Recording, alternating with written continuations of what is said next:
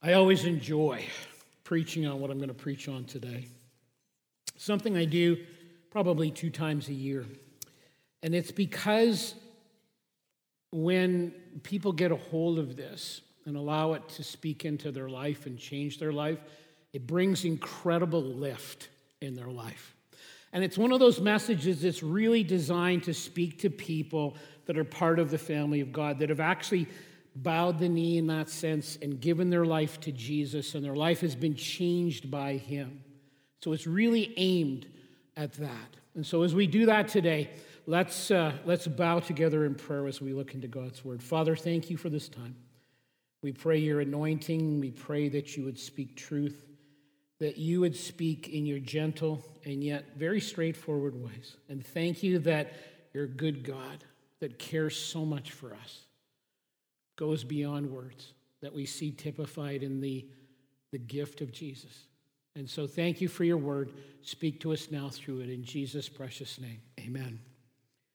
There are times in our life where, in practical terms, we become what Craig Groeschel calls Christian atheists.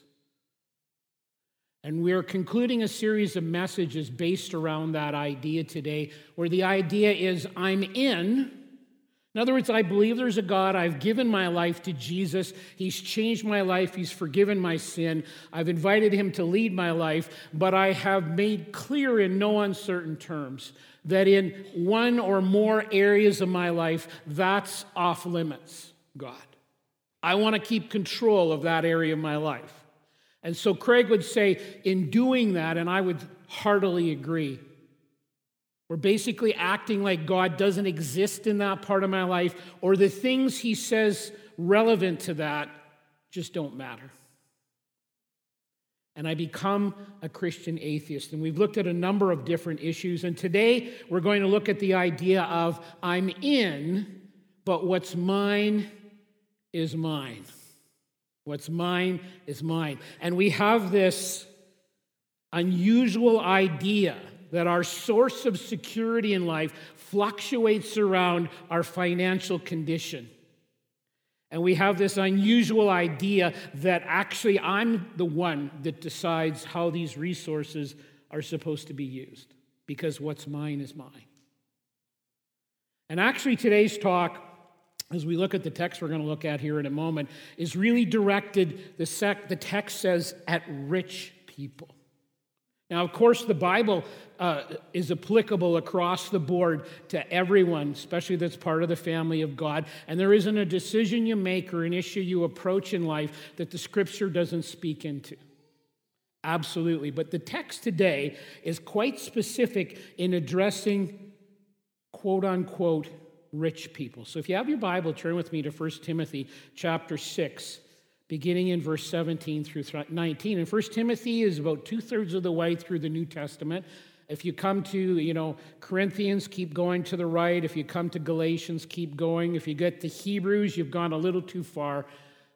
1 Timothy chapter 6, and it's a letter written by the Apostle Paul to the young pastor Timothy, and that would mean that he's at least 30 years of age in that culture. 1 Timothy chapter 6, beginning in verse 17. He says, Tim, excuse me, command those who are rich in this present world not to be arrogant, nor to put their hope in wealth, which is so uncertain, but to put their hope in God who richly provides us with everything for our enjoyment. That's the kind of God we serve. He wants us to richly enjoy life. This is one of the things. Command them to do good, Tim, to be rich in good deeds, and to be generous and willing to share. In this way, they lay up treasure for themselves as a firm foundation for the coming age, so that they may take hold of the life that's truly life. See, this is the heart of God. He doesn't want you some to have some pretend life, some manufactured life, some facsimile of a real life. He wants you to take hold of the life that's truly life, the good stuff. The good stuff.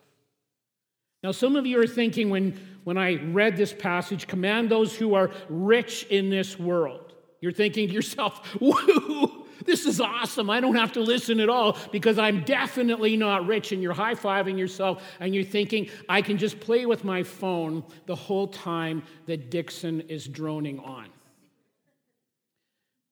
But just a second. Andy Stanley has asked, I think, a very interesting question. And the question is this Who are the rich? Who are the rich? Who needs to pay particular attention to this passage? You know, in my experience, and certainly there's a lot of lot of exceptions to this, but in my experience, um, oftentimes we're tempted to decide if we're quote unquote rich or not by looking at other people. And we assume some things about them and what they might make and stuff like that, and we compare themselves, ourselves to them. And then we look at our own financial balance sheet and we ask ourselves, do I feel rich? And that feeling of being rich is quite an elusive feeling in our culture and in our society.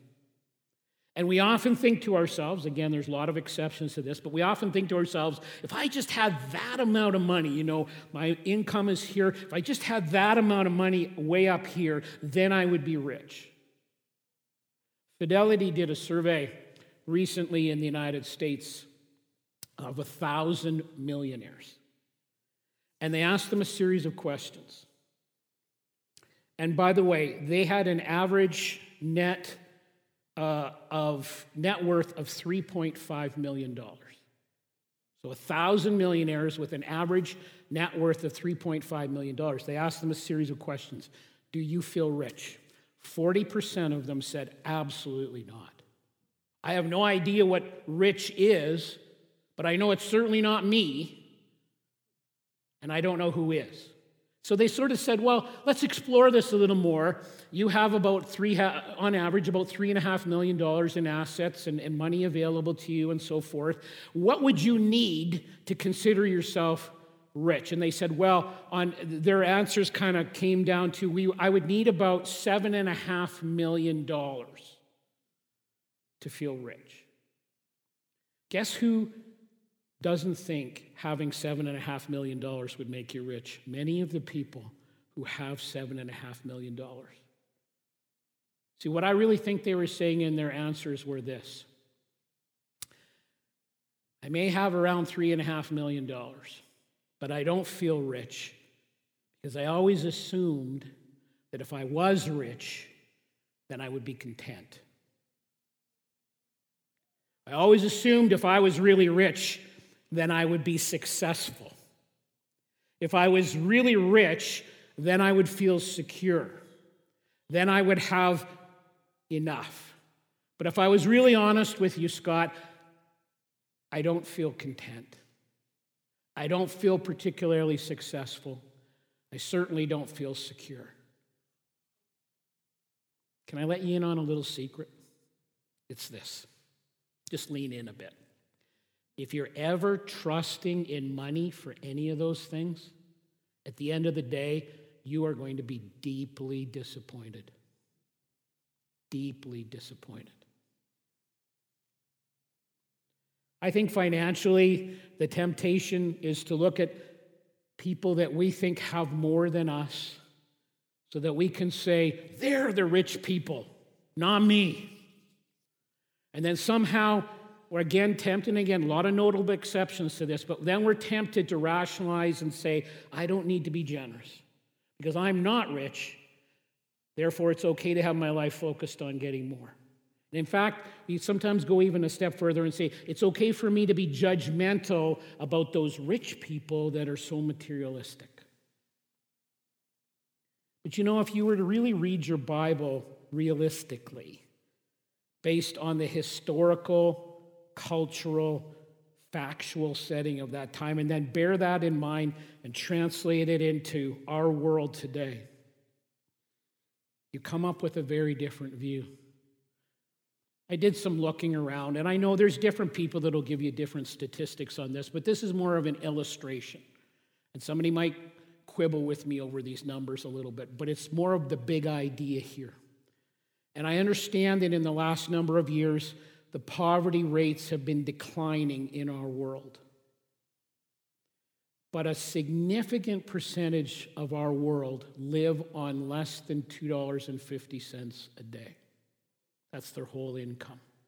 Kind of like the amount of money you spent on a coffee, perhaps on the way to church today. So when we start to view it in that light, what category does that put me in? Again, some people might quibble with me about these numbers a little bit. But if a person, from my understanding, makes $40,000 a year in Canada, which is about $20, if you make $20 an hour, you make about $40,000 a year. That puts you, compared to the rest of the world, not compared to North America, but to the rest of the world, in the top 1% of wage earners in the world. In biblical times, most people literally, and I mean literally, because we often like to throw this expression out, oh, I'm just living from day to day. In biblical times, literally, many people struggled to live from one day to the next. And so, biblically, Paul and Tim here are saying to us if you have more than you need to literally make it from day to day, that probably puts us in the rich category. So, congratulations. Virtually everyone in this room is rich. Awesome. Let's high five everybody. There's likely very few people in the room today, maybe a couple, I don't know, for whom living from one day to the next is actually a struggle. And what I mean by that is they've made a reasonable and wise financial choices, but they still struggle to have enough food to actually survive from one day to the next. And of course, we're, we're, we're so glad that people of every, every financial means are here. Everyone is welcome. But really, the words of verse 17 apply to basically everyone in the room here. So, how do we handle this? Paul says, Command those who are rich in this world not to be arrogant. In other words, in the early church, there was some people Tim, I've noticed in your church, there's some people in your church that are quite proud of their wealth and not in a healthy way. And maybe even there's a possibility in Tim's church, who knows, that they were being catered to a little bit and treated better than those who had considerably less and were under resourced. And Paul is saying, listen, Tim, you got to understand clearly that in the community of Jesus, if you're a follower of Christ, if you're a biblical believer, if you've given your life to Him, there's no room for those kinds of attitudes. In fact, later in the book of James, the half brother of Jesus writes this in James chapter 2. He says, Suppose a man comes into your meeting wearing a gold ring and fine clothes, and a poor man in shabby clothes also comes in. If you show special attention to the man wearing fine clothes and say, Here is a good seat for you, but you say to the poor man, You stand there or sit on the floor by my feet, have you not discriminated amongst yourselves and become judges with evil thoughts? It also says in Samuel that, that man looks at the outward appearance of a person and God looks at the heart. So Jesus is saying, look, if a homeless person comes and their clothes are somewhat ragged and maybe they don't even smell so well, they should be treated the same way, in the same loving way as a person that comes in that has vastly more resources than them. And so Paul says to Timothy in verse 17, uh, Command those who are rich in this world not to be arrogant, nor to put their hope in wealth, which is so uncertain. We're discovering this in Alberta now, aren't we? With the fluctuating economy. And basically, there isn't a week that goes by that I don't hear about somebody else getting laid off. I was talking with my son this week who lives up in Calgary and works in a small company. They build custom homes, and there's just five of them, and they had to lay off one of the people. And it just is happening. And we're understanding the uncertainty of putting our hope in wealth. So he says, Don't put your hope in wealth, which is so uncertain, but put your hope in God, who richly provides us with everything for our enjoyment. So he's saying to us, uh, Don't put your hope in money, because money doesn't love you. Money didn't die on the cross for you. And money will certainly not save you. Here's another little tidbit, another little secret. It's not even our money. If you're a follower of Jesus, you understand biblically it's all God's. We're told in the scriptures that everything we have without exception is really a gift from Him. That everything we've been, in, we've been entrusted with all this stuff, and we're called on to use it wisely. But it also says at the verse of end of verse 17, we're to enjoy it too. In Matthew, it says God loves to give, Matthew 11, God loves to give good gifts to his children. And here he's saying, I'm giving this to you for your enjoyment. God is not a killjoy in any way. We're to use it very wisely, and we will give an account for how we've used it, but we're to enjoy it, and he loves to give good gifts. But some of us have this idea God, you know, I'm going to give you my life and I'm really looking forward to spending eternity with you, but what's mine is mine. We somehow get this weird idea that it's actually our money. This is why we get all heated up over it. No, God, our Creator, He Himself understands the joy of giving.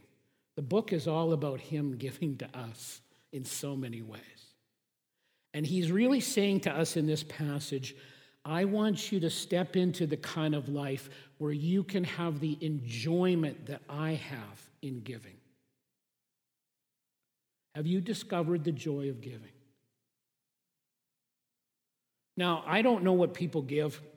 I'm not privy to that information and I don't want to know that information, but I know enough about church and I know enough about quite a few churches to know that this is a very generous church. And so I thank you for your generous giving. Um, I get that many people here understand biblical giving. They've gone on the journey with Jesus and they get it. And they understand how cool it is to be part of that an incredible privilege. And they, they, they, they see God at work in their life as they do this. I simply invite those that are still learning about this, I invite you on the journey. It's really a great way to do life. It's a joy filled way to do life. It's a very liberating way to live, to do life. As I said at the beginning of this message, it lifts you in life.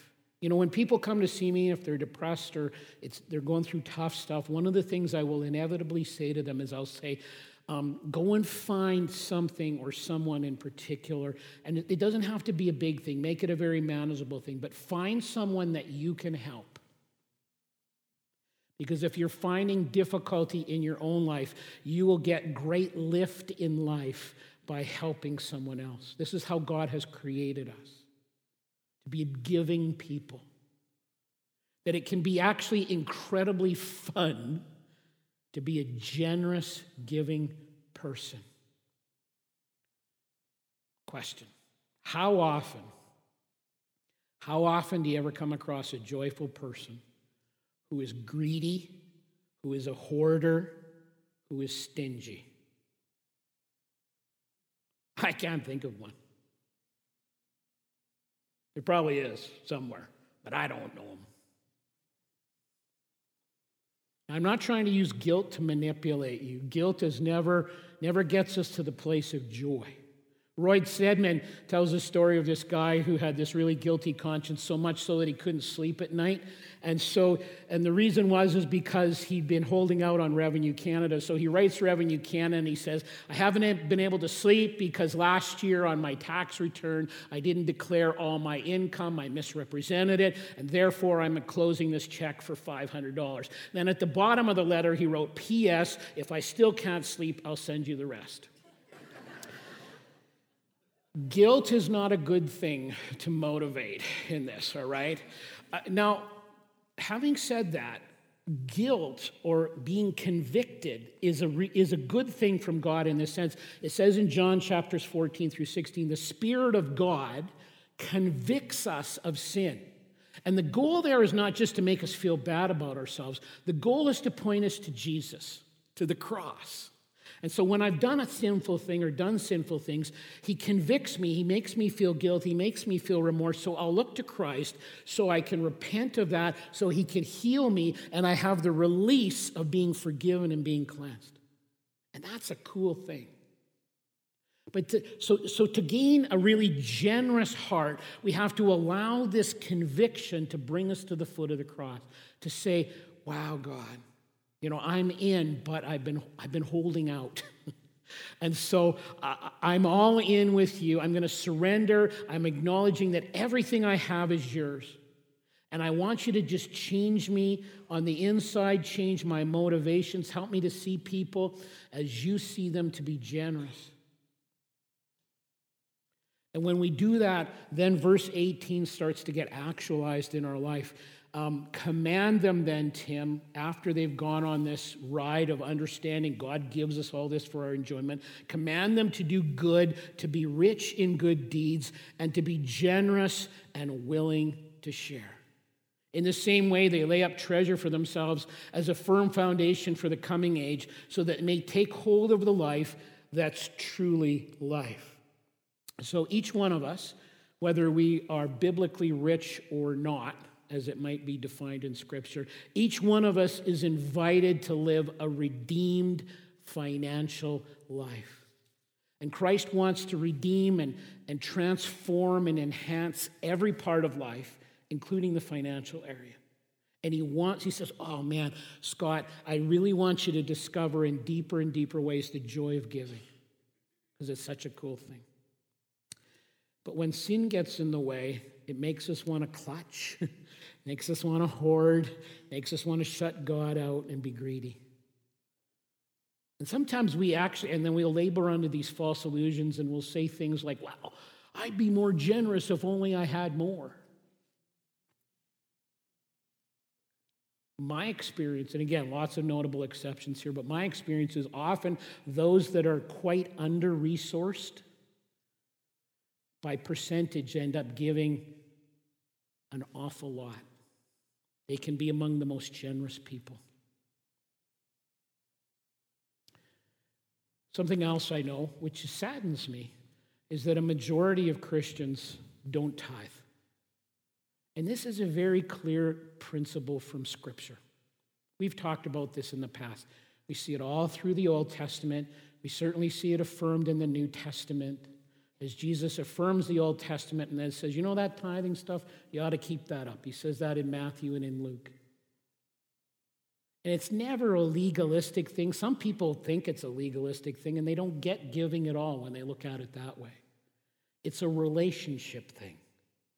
And it's an opportunity to say, God, because you first loved me, because you've provided for me in every conceivable way, I respond to this by saying, I love you and I trust you. I don't really get how this works, but I'm just going to trust you. And tithing, which is, is 10% right off the top before anything else, is just ground zero for giving as a biblical believer, as a Christian. And then we go from there. And this is absolutely established if you study in Scripture. Always, always, God calls for Him to be first in our life. There's no exceptions to this. First fruits. Study it through the Old Testament and the New. He wants first place in our life. And so Jesus will say things following up to this, like, you know, it's more blessed to give than receive. It's just a way better way to live. You're going to end up with more joy. Not that it's bad to receive. In fact, we're really blessed when we receive, but it's even more blessing when we give. Richard Karlgaard uh, in Forbes magazine writes an article. This was a few years ago, but he wrote an, an article called The Irrational Act of Tithing. And in it, he writes You know, people think if they give, if they tithe, that they'll end up with less. But then he writes about how some business people have discovered as they've started tithing, they actually had their life enhanced. I'm not saying they had more money per se, but their life was enhanced. And what happens is when I begin to give in this way, which seems kind of irrational when you first think about it, I go on this incredibly grand spiritual experience with God, this faith filled experience, and I begin to discover that God supplies all my needs. I'm not talking about you going off half cocked and doing crazy things. No, when we use wisely the resources that He's um, entrusted us with, He goes with us. So I, and I'm also decidedly not talking about these those that would teach heretically about this prosperity idea. You know, give me a thousand dollars, and God will give you more than that in return. Not in Bible. Now, does God sometimes do that? Yeah, He does. Because God is a sovereign God and He decides how things go. And so sometimes He does, but not always. The blessings can come in a variety of ways. But if I don't go on the adventure, I don't discover that. But when I go on the adventure, when I give, what we're going to begin to find is my joy goes up. When I give joyfully and liberally, my joy goes even higher. When I give, my worry begins to go down because I find myself trusting God instead of trusting in my money. When I give, my empathy for hurting people goes up because I'm really getting tuned into the things that really matter to God. And I see them as God sees them, and I get this incredible joy from helping them. When I give, my fear goes down. Another guy in the same article wrote I found when I took the risk of tithing, it made it easier to take risks in other areas of life, including vocationally and financial risks. See, when I give, I'm more free. Because Jesus said in another place, no one can serve two masters. So when I start letting go of money, what happens is money starts letting go of me. Now, there's nothing wrong with money. Nothing wrong with money at all. In fact, when we're legally earning money, we're commended for doing this. In Matthew, I think it's 25, Jesus, I could be wrong, but it's in Matthew. It's one of those chapters. Anyway, Jesus commends people for making copious amounts of money. And the idea is not to hoard it and to use it for all selfish things. We enjoy it, but we use it as a funnel to then continue giving and being even more generous. One of the songs we sang right at the beginning of the service talks about this. And so making lots and copious amounts of money is commended in Scripture in order that we might be even more generous. So, all of these things I've been talking about will tend to increase in life when I start letting go of money because then money lets go of me. So he says, Be rich in good deeds. Now, there's two ways to go about this. Um, and I'm not, you know, well, maybe I am. We'll see. Uh, there's, there's two ways to go about this.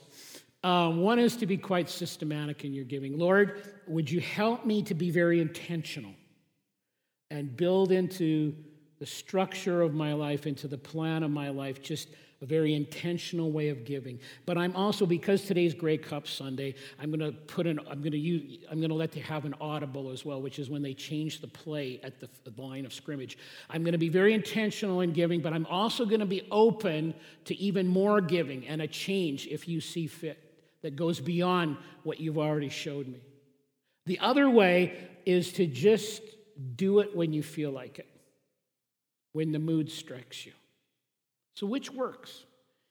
Well, they both work, but let's, let's think of it this way two people both want to get into shape, both of them agree and believe in exercise.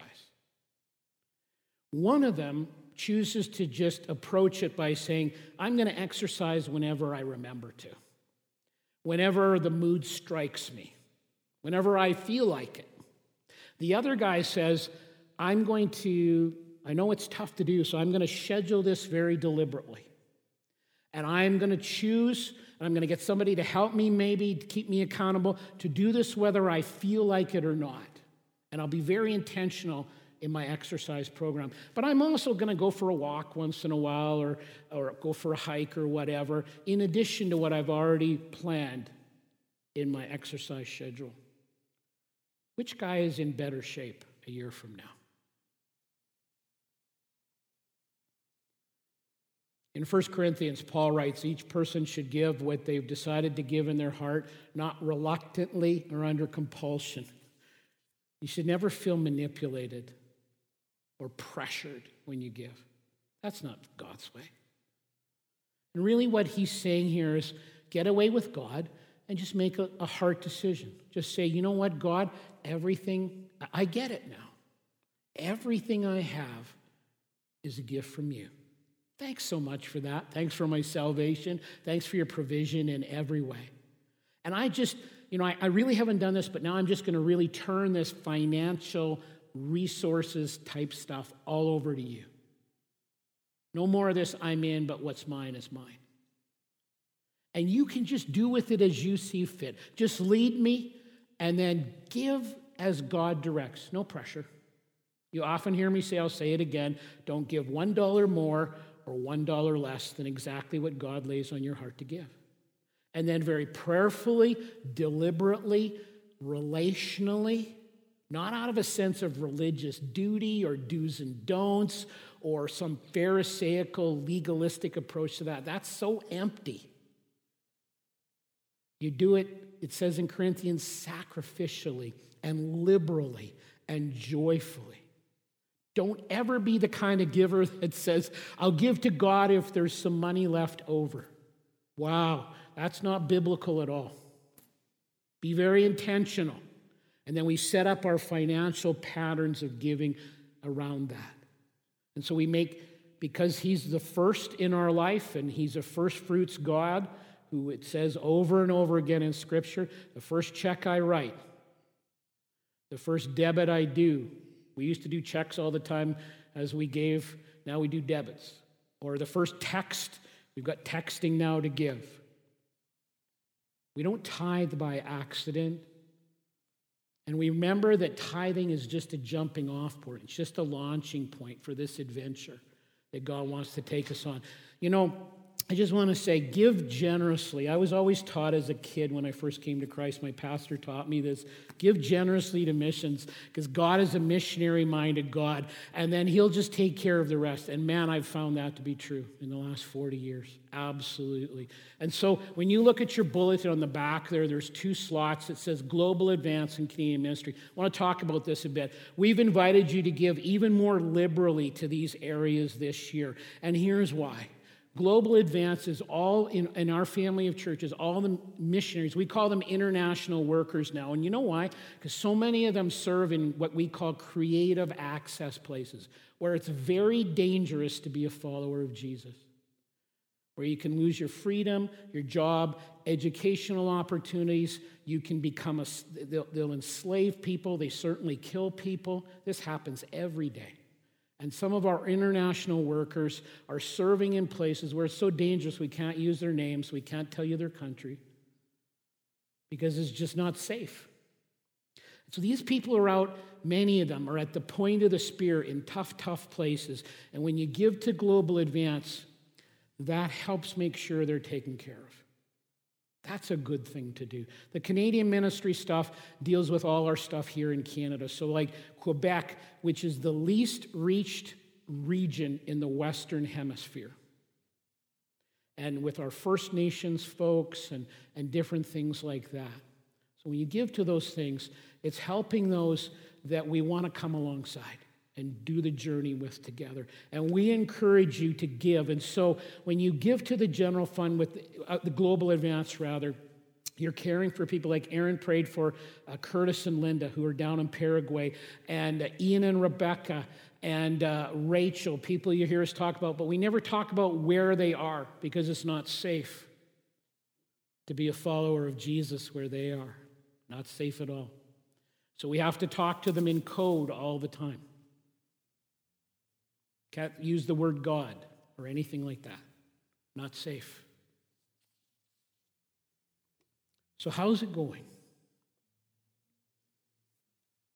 When I was, when I came to Christ, I was almost 11 years old. I'm 56 now. My sister was eight. My parents, who I admire greatly for this, were in their mid 30s, around 34, 35 years of age. They came to Christ. We, uh, we had gone to church all, the, all our life, but we had never, ever come to the place of having a personal relationship with Jesus until we first heard about it when we were that age. And over the course of a year, all four of us individually, because no one can do it for you, individually gave our life to Christ. And very soon after this, we began to understand from Bible the principle of tithing and, and then giving on top of that. And so I admire my parents in their mid 30s, one income family. They started doing this. They'd never done that. They'd thrown a buck in the plate or five bucks or something like that. I admire my parents. And then they taught the next generation, which is one of the coolest things you can teach your kids because, to be honest with you, it's no big deal for me at all. I don't even think about it because I learned this healthy habit when I was 11. And so, you know, that first, right off the top, before taxes or anything else, that first 10% goes to the general fund of the church I'm part of. And then missions giving and stuff's all on top of that, and other things. And some of the greatest joys of my life and our married life have been, you know, where we brought groceries to people that needed it or put tires on the car of that missionary. And so I get passionate about this because I've been privileged to discover the joy of this. And I invite you on the journey because it says in verse 19, in this way, they will lay up treasure for themselves as a firm foundation for the coming age, so that they may take hold not of some semblance of a life, so they will take hold of the life that's truly life. But you never would have got to that place had you not had the courage to first step forward and try. Friends, it's so often the case that when we look to God, he shows us the better way, but sometimes we have to be willing to step forward. We have to be willing to try doorknobs. We have to be willing to move down the hall because His better way comes as we trust in Him and as we have faith and as we step forward rather than waiting for more. And so, first steps can look like a number of different things. It could mean reaching out to somebody. It could mean picking up the phone. It could mean putting out your resume. It could mean going to see a counselor. It could mean going on a first date. It could mean writing a letter. It could mean saying, I'm interested. It could mean uh, saying, I'm willing to try, or I'm sorry, or can we work at this? It can mean numbers of different things. But at some point in our decision making processes, you have to be willing to step up and you have to be willing to step out. I think of Peter as he was standing and looking over the side of a boat into a stormy, stormy sea. And Jesus had his hand out and said, Come. I think the invitation is similar to us here today. And I'm willing to bet that on the practical side of moving forward, there are many of us who are frozen in this room. And Jesus is just saying, Would you just try and take the first step? And I think that's part of the decision that we need to make here today. Last night, I was at a celebration for some police officers who got promoted. And as we were sitting around some tables talking about uh, the excitement of becoming a sergeant or a staff sergeant or an inspector, some of the conversation moved to the world that we live in. This is a messy place, it's a hard place. There's challenges that are in front of us as a city and as, uh, that are in front of us as people. And yet, God is inviting us to continue to look to Him and to continue to make decisions and to continue to walk in a better way. And as messy as Lethbridge can be right now, as messy as our lives can be right now, that doesn't mean that our decisions have to be impeded or our decisions have to be inhibited. Friends, as we desire to live in stronger ways for Jesus, let me encourage you that perhaps the best way that we can move forward, the best way that we can live for Him is to start with a posture of slowing down and pushing pause. The next thing is that we can stop and we can pray. The next thing is that we can gather people around us to speak into our lives and to share our lives with. And the last thing is that we can step forward and we can try. And it's just a template. It's not a perfect formula. And so when you go from this place here today and you said, Well, I tried, I paused, I prayed, I gathered people, and I stepped forward, and it still was a bit of a calamity, you can still come and talk to me about it. That's great. But it's not a perfect template. There's going to be other pieces that maybe you add in. There's going to be different things that you try. There's going to be different tensions and pressures that feed into your situation. But it's a starting point. And can I encourage us and can I implore us? That it's a posture that we can assume and we can embrace here today. And it will help us to be more all in for Jesus. I'm going to invite us to pray. And so I'm going to ask you to bow your head. And right now, I'm just going to stop for a moment and I want you to pray, if, if this has been relevant for you here this morning, I want you to pray a simple prayer. And the prayer is this I'm in Jesus, but give me courage. The prayer could be, I'm in, but I need help. It could be, I'm in, but, but show me the better way. I'm going to just give you a brief moment to pray that prayer as an act of surrender. And maybe you need to hold out your hands as a physical posture of surrender, but Take a moment if you need to do this. If you sense that there's a decision in front of you that you need to surrender or that you need to look to God in, uh, pray a, a simple prayer like that. And then I'll pray to close our time together. So we're just going to create some quiet space. I'm going to give you the opportunity to do this, and then I'll finish our service in prayer.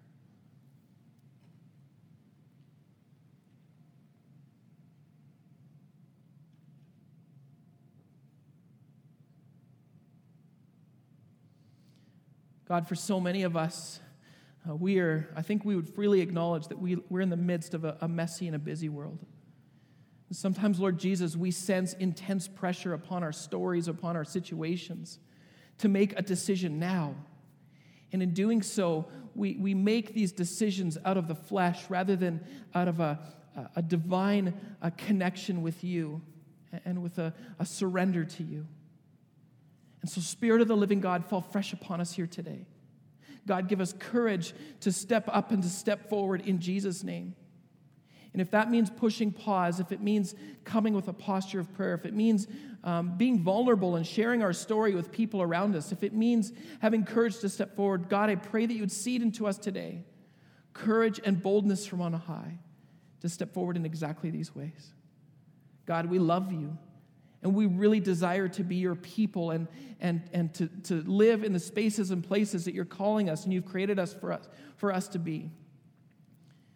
And so fall upon us here today, uh, Spirit of the living God, and, and move in us in fresh ways and good ways, and stir in us and give us the courage of Joshua to step forward into these spaces. God, we love you, and we lay, we lay our decisions and our lives before you, and we pray and ask that you'd breathe in them and move in them now. In Jesus' name, amen. Well, just as we go, a couple of things. One is